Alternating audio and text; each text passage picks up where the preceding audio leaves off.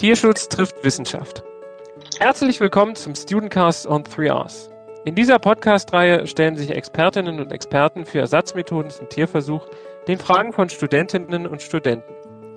Als Teil unseres forschungsorientierten Lehrkonzepts an der Freien Universität Berlin betreuen Vivian Kral und ich, Christian Zoschke, diesen Podcast redaktionell. Das Interview führen die Studentinnen, an die wir nun das Wort übergeben.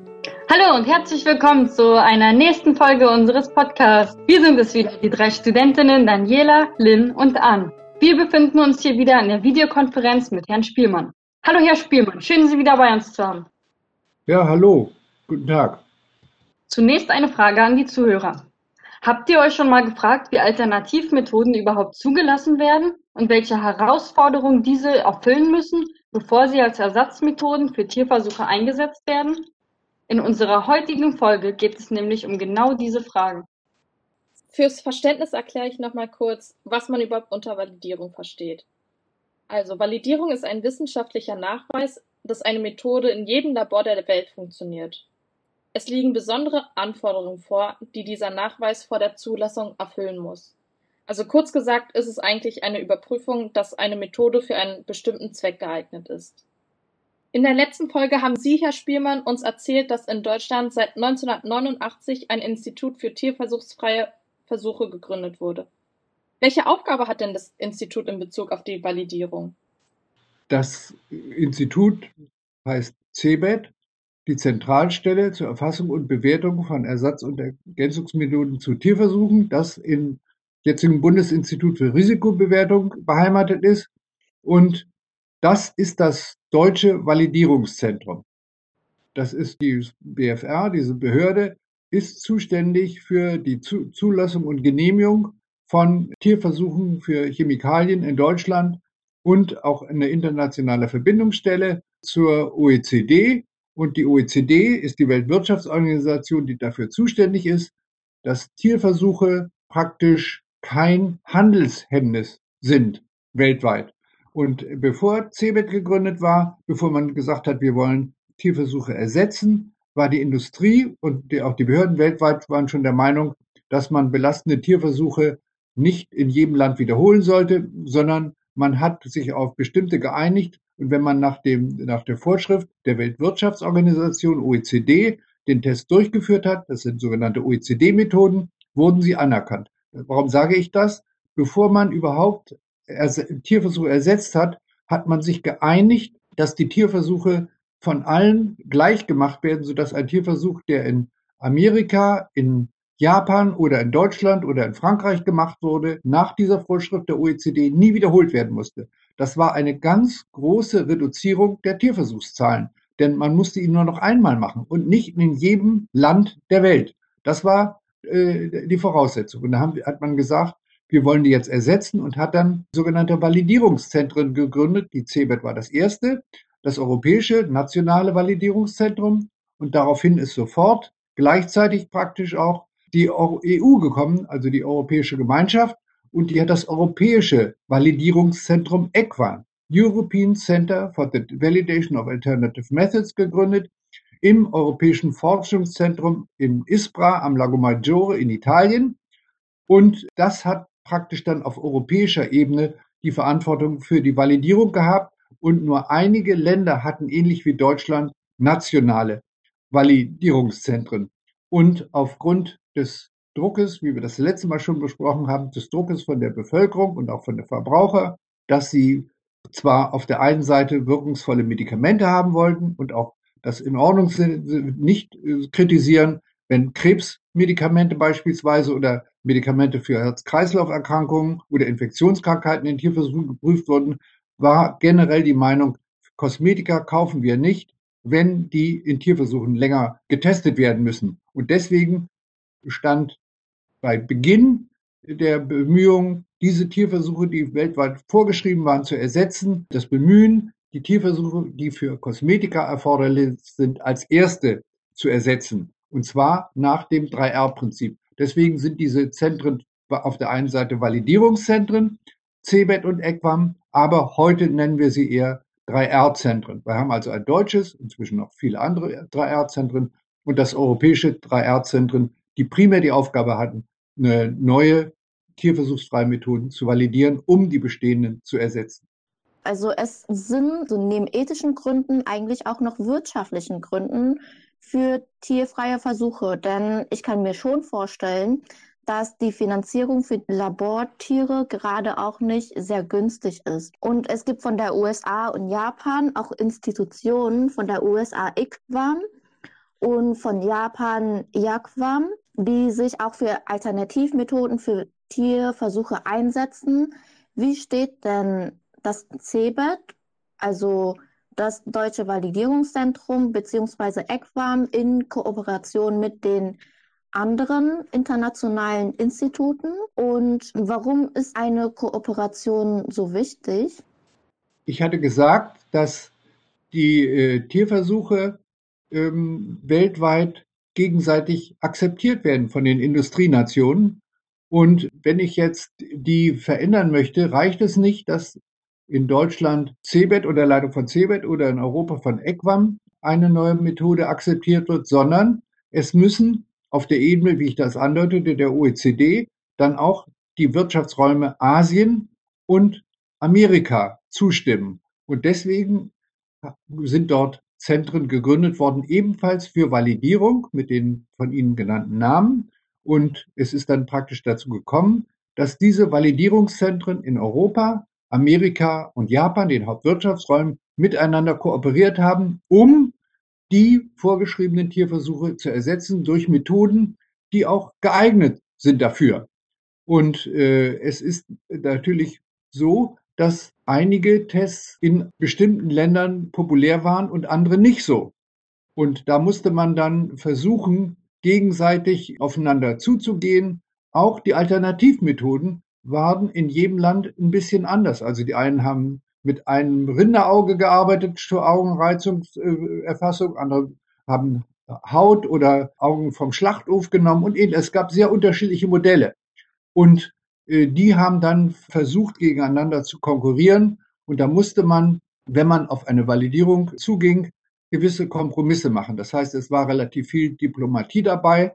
Und äh, die Validierung war dann so, dass praktisch ein Test aus Japan, ein Test aus Amerika, ein Test aus Europa gegeneinander angetreten sind. Die hat man dieselben Chemikalien geprüft mit den Tests und da hat man geguckt, welcher von denen äh, ist der beste. Und der wurde dann weiterentwickelt oder perfektioniert. Das ist also die Phase der Testentwicklung. Das waren verschiedene Tests und der, die Validierung ist dann im Grunde ein Wettbewerb, sodass dann nur noch ein oder zwei übrig bleiben, die die bestehenden Tierversuche ersetzen können.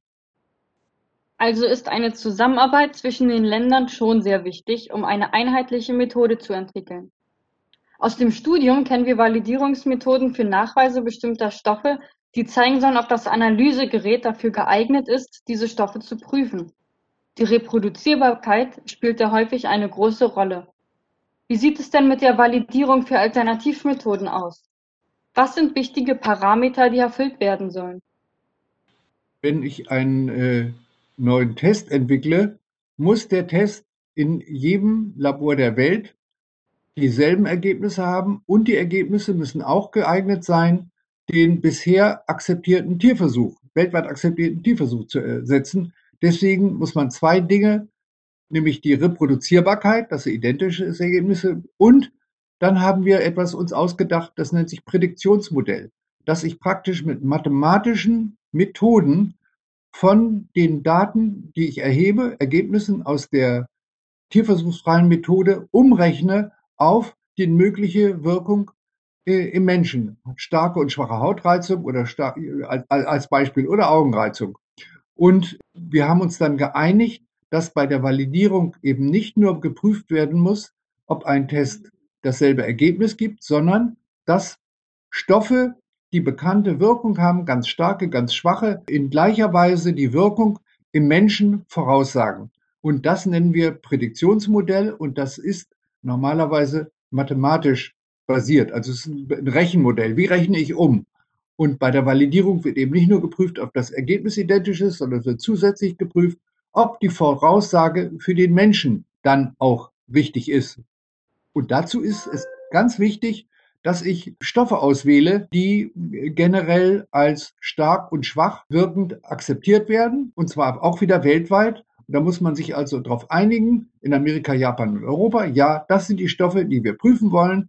Und wichtig ist dabei auch noch, dass wir nicht sagen, ich nehme diesen oder jenen Alkohol oder sonst irgendeine Chemikalie, sondern bei diesen Validierungsstudien müssen alle genau denselben Stoff untersuchen. Also genau das, dasselbe, sodass keine, allein aufgrund dessen, dass der Alkohol von jemand anders hergestellt wurde oder unrein ist oder eine andere Verbindung, das muss sichergestellt sein, dass die völlig identisch sind und es muss eben ein Unabhängiger diese Stoffe dann verschicken an alle Labore, die an diesem sogenannten Ringversuch teilnehmen. Und das alleine ist schon, die Auswahl der Stoffe ist schon eine Aufgabe, die auch dann wieder äh, diplomatisches Geschick verlangt. Und die Validierung ist also nicht nur einfach eine Auswahl oder ein Prüfen, ob ein äh, Test reproduzierbar ist, sondern auch, ob bestimmte Substanzen in dem Test ein identisches Ergebnis geben. Und das ist sehr rigoros und kann eben auch erfolgreich sein. Aber das, gab, das war bisher noch nicht bekannt, hatte man noch nie gemacht.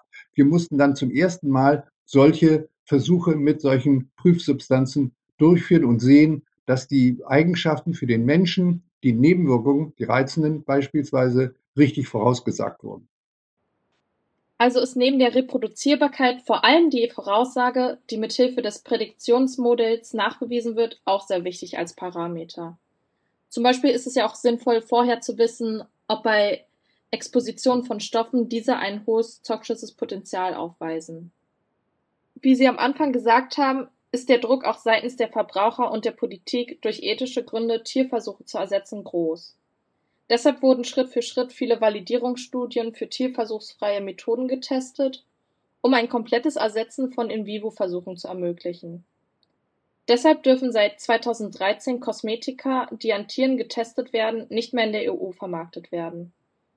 Bevor die Produkte auf den Markt gebracht werden können, werden sie erstmal auf Verträglichkeit getestet. Beispielsweise wird bei der Einnahme von Johanniskraut dringend geraten, die Sonne direkt zu meiden, da es ansonsten zu Hautrötungen kommt. Können Sie uns dies im Zusammenhang mit Phototox erklären? Äh, das Beispiel, was Sie herausgreifen, ist das Beispiel der ersten Validierung, die erfolgreich war. Das ist ein Test auf, wir nennen das Phototoxizität. Und da haben Sie ganz richtig gesagt, dass Menschen, wenn sie ein Medikament einnehmen oder es auf die Haut tun und sie gehen nach draußen an die Sonne, dass dann eine Rötung eintritt, weil äh, in der Haut durch das UV-Licht der Stoff angeregt wird und eine Rötung erzeugt. Und sie, das Beispiel, was Sie sagen, ist bekannt, dass Kräuter, also wie das Johanniskraut, in der Natur vorkommende Stoffe, wenn die von Menschen gegessen werden oder auch von Tieren, dass sie dann praktisch an, an wenn sie in, in die Sonne gehen, eine Rötung bekommen. Und dieses Phänomen, diese Nebenwirkung nennen wir Phototoxizität. Und das ist so wichtig im Rahmen der Validierung und Entwicklung von Ersatzmethoden, weil der zugrunde liegende Mechanismus relativ einfach ist. Denn es passiert nichts weiter, als dass eine Zelle oder Zellen des Menschen, die einen Fremdstoff aufgenommen haben und dann exponiert werden, also Licht drauf fällt, Sonnenlicht, dass dann diese eine Reaktion ausgelöst wird, die dazu führt, durch das äh, Sonnenlicht, durch die UV-Bestrahlung, dass mit der Chemikalie ein giftigerer, also ein stärker reizender Stoff entsteht. Das heißt, bestimmte chemische Stoffe sind in der Lage, durch UV-Licht, den UV-Anteil des Lichtes angeregt zu werden, giftiger zu werden. Und das kann man an einfachen Zellen nachmachen, indem man einfach, in dem Fall war es eine Bindegewebszellinie, die züchtet man und man kann mit einer UV-Lampe im Labor dann die Zellen bestrahlen. Und wenn man dann Stoffe, die möglicherweise diese Nebenwirkung haben, die man kannte, dazu gibt, kann man sehen, dass wenn man die, die Dosis erhöht, ein, in Abhängigkeit von der Menge, die die Zellen aufgenommen haben, die Zellen absterben. Das ist also ein relativ einfacher Test, an, den man gemacht hat an einer einfachen Bindegewebszellinie. Das ist eine Zelllinie, die in jedem Labor der Welt unter ganz einfachen Bedingungen wächst. Man gibt dann Stoffe dazu und bestrahlt mit UV und dann kann man ohne weiteres sehen, welche Zellen absterben oder nicht. Und man macht sich das relativ einfach. Man guckt einfach, äh, die Zellen, die gesund sind, sind in der Lage, einen, in dem Fall einen roten Farbstoff aufzunehmen. Und wenn man mit UV bestrahlt äh, oder wenn man normalerweise wachsen die Zellen in Gegenwart dieses roten Farbstoffes und nimmt den auf und äh, es passiert gar nichts. Und wenn ich dann Stoffe dazu tue, die phototoxisch sind und bestrahle, sterben die Zellen dosisabhängig ab. Und so kann man relativ, konnte man relativ einfach mit einer einfachen Zelllinie die phototoxische Wirkung nachweisen. Und dieses einfache Modell mit dieser einfachen menschlichen Zelllinie ist auf der ganzen Welt reproduzierbar gewesen. Der Test ist ganz einfach, ist mit nur einer einzigen Zelllinie. Fast alle Tests, die man sonst macht, spielen sich an Organen, die sehr viel komplexer sind ab. Deswegen hat man sich auf dieses äh, Modell speziell gestürzt als erstes, hat das als erstes genommen und es hat erfreulicherweise in allen Labors, die teilgenommen haben, dieselben Ergebnisse gegeben. Und ich glaube, man hat sogar eine große Zahl, über 20 Stoffe getestet. Und in allen Labors in Japan, Europa und Amerika gab es dasselbe Ergebnis. Natürlich gab es jetzt noch bestimmte Stoffe, da war man kritisch, ähm, die nicht getestet waren. Da hat man eine Zusatzstudie gemacht mit Stoffen, die eine solche Wirkung haben. Und auch da wurde mit diesem Test die richtige Eigenschaft vorausgesagt, sodass das, was wir Validierung nennen, die Reproduzierbarkeit und dann das mathematische, wie sage ich voraus, mit einem Prädiktionsmodell, wie toxisch der Stoff ist, konnte bestätigt werden. Und deswegen ist dieser Test der erste, der erfolgreich durch dieses etwas komplexere Validierungsgeschehen hindurch geprüft wurde und damit auch gezeigt hat, dass dieses Konzept der Validierung, Entwicklung eines Tests zusammen mit einem Prädiktionsmodell der dann auf der ganzen Welt dasselbe Ergebnis hat und auch die Prädiktion identisch ist, dazu führt, dass der bisher bestehende Tierversuch ersetzt werden kann, der vorgeschrieben war. Und es ist dann natürlich auch so, dass wenn man diesen tierversuchsfreien Test macht, dass auch der dann auf der ganzen Welt anerkannt wird. Und äh, in dem konkreten Fall kann ich vielleicht noch dazu sagen, dass es eigentlich gar keinen vernünftigen Tierversuch für Phototoxizität gibt, so dass man da mehrere Fliegen mit einer Klappe, wie wir sagen, erschlagen hat, man hat also plötzlich einen Test, der Wirkung am Mensch voraussagt und Tierversuche waren überhaupt nicht geeignet. Es gab also mehrere Dinge, die gleichzeitig von allen akzeptiert wurden, sodass dieser Test auch in Ländern, die generell kritisch gegenüber den Ersatzmethoden waren, sofort angewendet wurde, weil es gar keinen besseren gab. Also es war eine sehr große Erfolgsgeschichte und Länder, die also darauf bestanden haben, noch lange in Asien einige dass man unbedingt Tierversuche machen muss. Für den Bereich Phototox wurde dieser tierversuchsfreie Test von allen anerkannt für alle neuen Kosmetika und anderen Stoffe.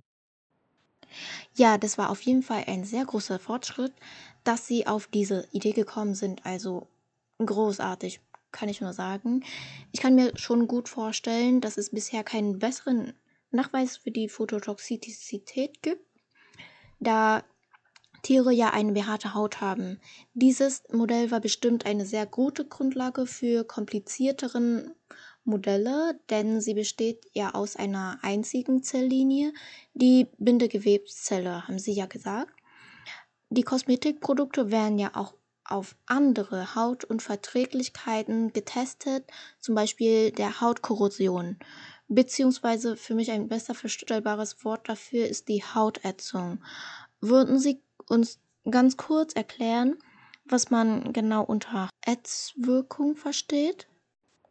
Also Ätzwirkung ist eine, äh, man nennt es irreversible Schädigung, eine Zerstörung praktisch der Oberfläche von Haut oder Auge, die zu einer Narbenbildung führt und äh, eine ganz schwere Schädigung ist, die aus Arbeitsschutzgründen vorgeschrieben ist für jede Chemikalie, die es gibt und das ist also die einfachste sogenannte Verträglichkeitsprüfung bzw. Unverträglichkeitsprüfung.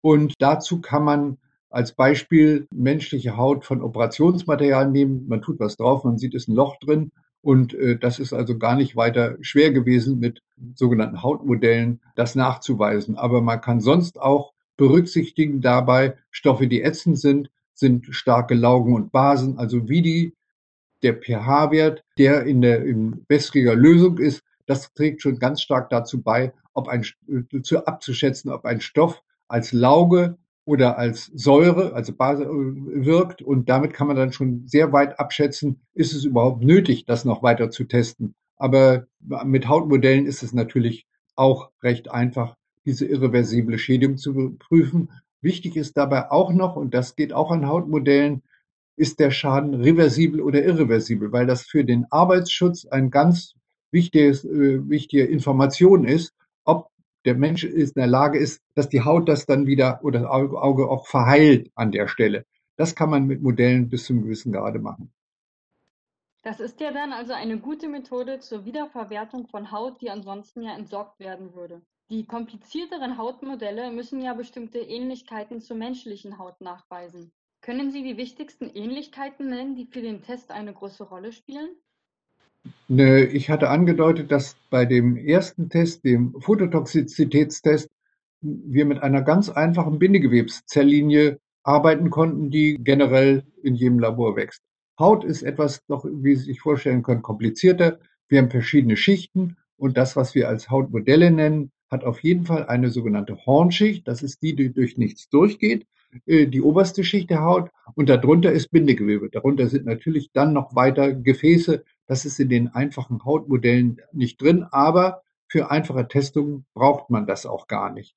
Das heißt, wir haben eigentlich zwei wichtige Zelllinien, eine oberste Schicht, die Hornschicht und darunter eine Bindegewebsschicht. Und die kann man ohne weiteres in Flüssigkeit kultivieren. Und es hat sich herausgestellt, überraschenderweise, dass wenn man dieses zweischichtige Modell etwas anhebt, sodass die oberste Schicht, die Hornschicht, an die Luft kommt, verhornt die von alleine. Da muss man gar nichts machen, wenn man ein gutes Kulturmedium, die Kulturflüssigkeit, in der die wächst, wenn die gut ist, richtige Stoffe da drin sind, fängt die spontan an zu verhornen, sodass man relativ einfach ein Hautmodell bekommt. Das Wichtige dabei ist, dass die oberste Zellschicht eben miteinander verschweißt wird, also dass die Horn Zellen, die obersten Zellschildlinien ineinander wachsen, sodass nichts durchgeht. Und das passiert anscheinend, wenn man es halbwegs vernünftig macht, spontan. Und äh, es gibt dann also Hautmodelle, die aus Bindegewebe und der obersten Hornhaut bestehen. Und das Gute dabei ist, wenn man es geschickt macht und nicht nur einfach so kultiviert in einer Schale, sondern wenn man die Flüssigkeit laufend ersetzt, eine kreislaufähnliche Wechsel des, des Züchtungsmediums hat, kann man diese einfachen Hautmodelle, zweischichtigen, so lange züchten wie einen ganzen Monat. Und das ist deswegen wichtig, weil in der Toxikologie die Verträglichkeitsprüfungen äh, nicht nur so sind, dass man einmal testen muss, sondern praktisch vier Wochen lang. Das heißt, die Hautmodelle, wenn man die richtig kultiviert und die eine Hornschicht haben und die richtigen Kulturmedien, kann man 28 Tage züchten und damit die Wirkung über längere Zeit, über einen ganzen Monat auch in einem Modell testen, was ja ein ganz toller Fortschritt ist. Und das ist jetzt Haut auch noch ein relativ einfaches Modell. Wir hatten also gesagt, Phototox können wir mit einer Zelllinie prüfen, Reizung an der obersten Schicht von Auge und Haut mit zwei äh, Schichten im Prinzip. Augenmodelle kann man ähnlich machen wie Hautmodelle. Nur da ist die oberste Schicht dann ein bisschen anders. Aber damit kann man dann schon eine größere Zahl mit diesen einfachen Hautmodellen von Tests, die bisher im Tier gemacht werden mussten, sehr viel besser oder mindestens genauso gut an solchen Modellen machen. Und eine Sache, die ich vielleicht noch vergessen habe, man kann die Hautmodelle erfreulicherweise in, in, in einen Agar, also in ein festes Nährmedium tun und kann sie ausschneiden, ausgestanzt dann verschicken die, die halten sich. Also wenn man es geschickt genug macht, muss nicht eben in einem Labor sich jemand eine Haut machen, sondern es gibt Firmen, die können die machen und es gibt eben auch unterschiedliche, die die herstellen und die kann man dann kaufen und an denen, wenn man das dann nach Vorschrift macht, äh, in, wieder in Flüssigkeit tun und eine Prüfung auf Verträglichkeit an solchen Hautmodellen durchführen. Und natürlich kann man auch diese Hautmodelle nehmen und an denen diese Phototoxizität, ob ein Stoff äh, in der Haut ist, den ich auf die Haut tue, und dann UV bestrahle, ob der giftig ist. Das kann man an Hautmodellen auch sehr gut prüfen und ist vielleicht noch zuverlässiger als wie die Prüfung nur an, an einer einfachen Zellschicht, weil ja die Haut, die menschliche Haut, die der Sonne ausgesetzt ist, verhornt ist. Also ist vielleicht auch bei Phototox dann äh, in Zukunft wichtig, dass man noch nicht nur den einfachen RT3 Phototoxizitätstest macht, sondern zusätzlich noch an äh, menschlicher Haut. Dann sind Hautmodelle sehr vorteilhaft, da sie zum einen gut herstellbar sind und wie Sie erwähnt haben, eine längerfristige Haltbarkeit haben, was gut ist für Tests, die mehrere Tage beanspruchen. Die erarbeiteten Ersatzverfahren müssen ja eine Ähnlichkeit mit In-vivo-Modellen nachweisen können. Wie schwierig ist denn dieser Schritt? Welche Probleme treten häufig beim Vergleich dieser Ähnlichkeiten auf? Ja, das äh, ist ein äh, sehr wichtiges Problem, Problem natürlich, der wissenschaftliche Ansatz. Wie kann ich das Ergebnis, was ich in einer tierversuchsfreien Methode habe, also irgendeiner Zellkultur wie Phototox oder Hautreizung, wie kann ich das vergleichen mit der Wirkung am Menschen? Und da hatte ich angedeutet, dass man dazu mathematische Grundlagen braucht, beziehungsweise dass man das mathematisch macht, die, die Korrelation berechnet. Und das Zweite ist, wir haben für die Wirkung an Tiermodellen keine ganz so guten Daten vorliegen, wie man sich das wünschte. Denn es hat sich gezeigt, dass die Tierversuche, die wir beispielsweise machen, auf Augenreizung oder Hautreizung am Kaninchen ganz unterschiedliche Ergebnisse in verschiedenen Labors hatten. Das heißt, man geht ja eigentlich davon aus, oder ging davon aus, dass die Tierversuche den Menschen schützen, weil sie so gut mit der Wirkung am Menschen korrelieren. Es haben dann aber unsere Untersuchungen gezeigt, dass die Korrelation gar nicht gut war und dass für die Prüfungen, die genommen wurden, sehr unterschiedliche Stoffe zur Prüfung genommen wurden, sodass die Datenbasis, die man für die Tierversuche hatte, im Verhältnis ganz schlecht waren.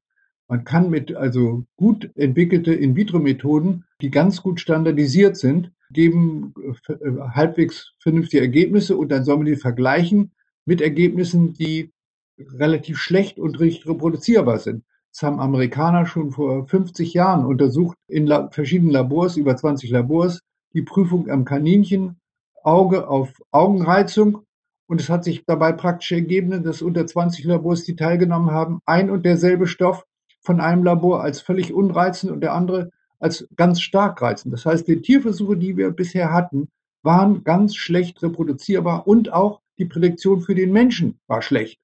Und wenn ich jetzt das als Goldstandard nehme und soll meine In-vitro-Methode damit vergleichen, die neue Methode, die wird nie in der Lage sein, so schlecht zu sein wie der bisherige Tierversuch. Und deswegen muss man versuchen, Daten zu nehmen, die möglichst vom Menschen sind. Und für Stoffe, die schwere Wirkung haben, verbietet sich eigentlich am Menschen zu prüfen. Aber man hat natürlich, wir nennen das klinische Studien, Erfahrung von Menschen. Und gerade bei Phototox lag das vor. Bei Phototox gab es praktisch keine Tierversuche. Man hatte sehr gute Daten am Menschen, aber auch für Haut- und Augenreizung gibt es gute Daten am Menschen, sodass wir uns dann entschlossen haben, nur zu Daten am Menschen den Vergleich zu machen und nicht zu den Daten, die bisher in Tierversuchen da waren. Was für viele Behörden ein großes Problem war, denn sie hatten nur Tierversuchsdaten. Und das zeigt sich also, dass dieser einfache Ansatz, ich ersetze einen etablierten Tierversuch durch eine tierversuchsfreie Methode, dazu geführt hat, dass man erst gelernt hat, wie schlecht eigentlich die Tierversuche waren obwohl sie den Menschen vor dem Schlimmsten wahrscheinlich bewahrt haben. Aber die tierversuchsfreien Methoden sind sowohl wissenschaftlich und auch aus ethischen Tierschutzgründen ganz viel besser und ihnen gehört auf jeden Fall die Zukunft. Also ist es nicht nur schwierig, eine tierversuchsfreie Methode zu entwickeln, sondern liegt die Schwierigkeit auch noch darin, einen sogenannten Goldstandard für diese Methode zu finden. Aber wir denken, dass die Forschung auf einem sehr guten Weg ist und ja, wie Sie gesagt haben, Ihnen gehört die Zukunft. Vielen Dank, Herr Spielmann, dass Sie sich die Zeit für uns heute wieder genommen haben. Es war wieder ein sehr tolles und auf jeden Fall ein sehr informatives Gespräch. Liebe Zuhörerinnen, ich gebe in diesem Sinne eine kurze Zusammenfassung zu unserem heutigen Gespräch. Wir haben heute die Anfangszeiten der tierversuchsfreien Zentralen kennengelernt und wie diese sich mit der Zeit entwickelt haben. Auch haben wir erfahren, dass eine enge Kooperation dieser Zentralen der vielen Ländern eine wichtige Voraussetzung für die weiteren Entwicklungen der tierversuchsfreien Methoden ist. Nicht zu vergessen ist die allererste Erfolgsgeschichte der Phototoxizität. Sie war eine sehr wichtige Grundlage für viel kompliziertere Modelle, die wir in den nächsten Folgen noch kennenlernen werden. Wir werden in der nächsten Folge konkret über Krankheitsmodelle sprechen, wie sie aufgebaut sind und welche Modelle bisher schon erfolgreich entwickelt wurden. Vielen Dank fürs Zuhören und bis zum nächsten Mal. Tschüss! Dieser Podcast ist Teil von 3rsinfohub.de, der Plattform für Medien zu Ersatzmethoden zum Tierversuch.